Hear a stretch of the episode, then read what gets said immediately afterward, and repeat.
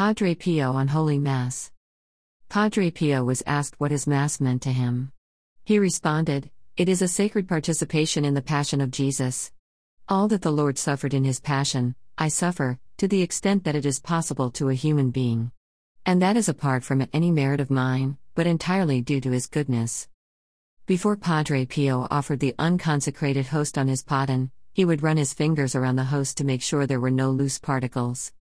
Padre Pio, every Holy Mass, heard with devotion, produces in our souls marvelous effects, abundant spiritual and material graces which we, ourselves, do not know. It is easier for the earth to exist without the sun than without the holy sacrifice of the Mass.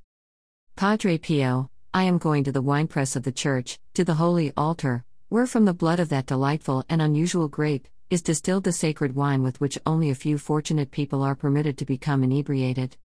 On July 25, 1915, Padre Pio wrote a letter to Annita Rodote on how to properly attend the Holy Mass. The Divine Master calls the Church the house of prayer. In order to avoid irreverence and imperfections, I exhort you in the Lord to enter the Church in silence and with great respect. Take the holy water and make the sign of the cross carefully and slowly. Before God in the blessed sacrament, genuflect devoutly. At your pace, kneel down and render to Jesus the tribute of your presence. Confide to him all your needs, and those of others. Speak to him with filial abandonment. Be very composed when standing up, kneeling down, and sitting. Carry out every religious act with the greatest devotion. Be modest in your glance. Don't turn your head here and there to see who enters and leaves. Don't laugh. Don't speak to anybody, except when requested for charity or other strict necessity.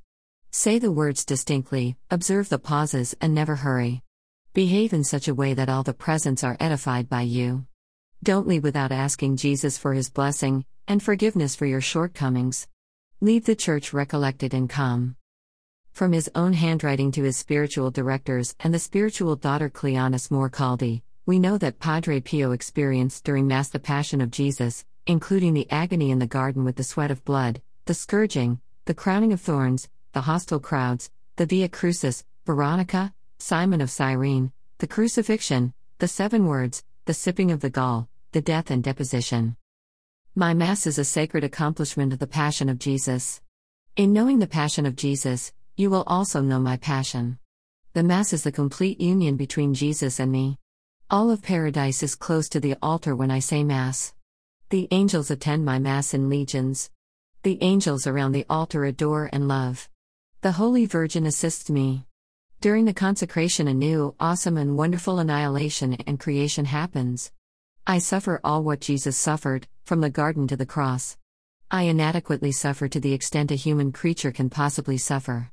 I suffer the agony of death like Jesus in the Garden Gethsemane. The sufferings are so acute that they can neither be described nor imagined. I suffer the bitterness of gall very often during the Mass. I suffer the most from the consecration to the communion. My suffering is insignificant compared to the suffering Jesus experienced. I don't want my Calvary to be alleviated, rather to make it harder. We must suffer. The offertory is the moment when the soul becomes detached from all that is profane. I suffer the crowning of thorns during the Holy Mass and also before and after it. Without the crown of thorns, the immolation would not be complete. The thorns are around the whole head. The crown of thorns is never taken away. The head and the heart are the wound that hurt the most. I suffer the scourging from the beginning to the end of the Mass, but more intensely after the consecration. I also speak the seven words that Jesus stated on the cross. During the way of the cross, I am Jesus Himself. Jesus Himself helps me, like Simon of Cyrene and Veronica at the Calvary. There were screams, blasphemies, loud clamor, and threats, that was really an uproar. I find my rest on the cross. In his last gaze, the dying Jesus looked towards his Holy Mother. I put last gaze on my brothers in exile. In the communion, I ask the Lord to let me be another Jesus, all Jesus, always Jesus. My communion is a fusion. Like two candles that fuse together and cannot be distinguished one from the other. I die mystically, at the Holy Communion. The communion is the culminating point of my suffering. In the communion, Jesus put his delight in his creature.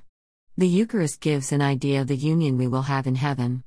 How could I live failing even for a single morning to receive Jesus in the communion? Help me carry the cross. I that carry it for all. O Lord, don't strike my poor brothers, strike me.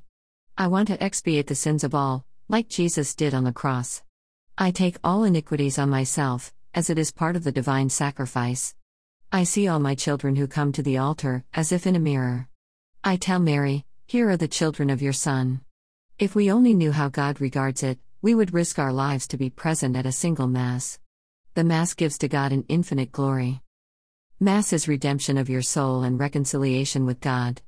Listen to the Mass the way the Virgin Mary stood at the Calvary. The Holy Mass regenerates the world. The fruits that we receive at Mass cannot be enumerated. We will know it only in paradise. I want to save my soul at any cost.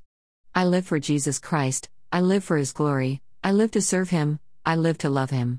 If it depended on me, I would never leave the altar. Greater than Padre Pio on the Holy Mass.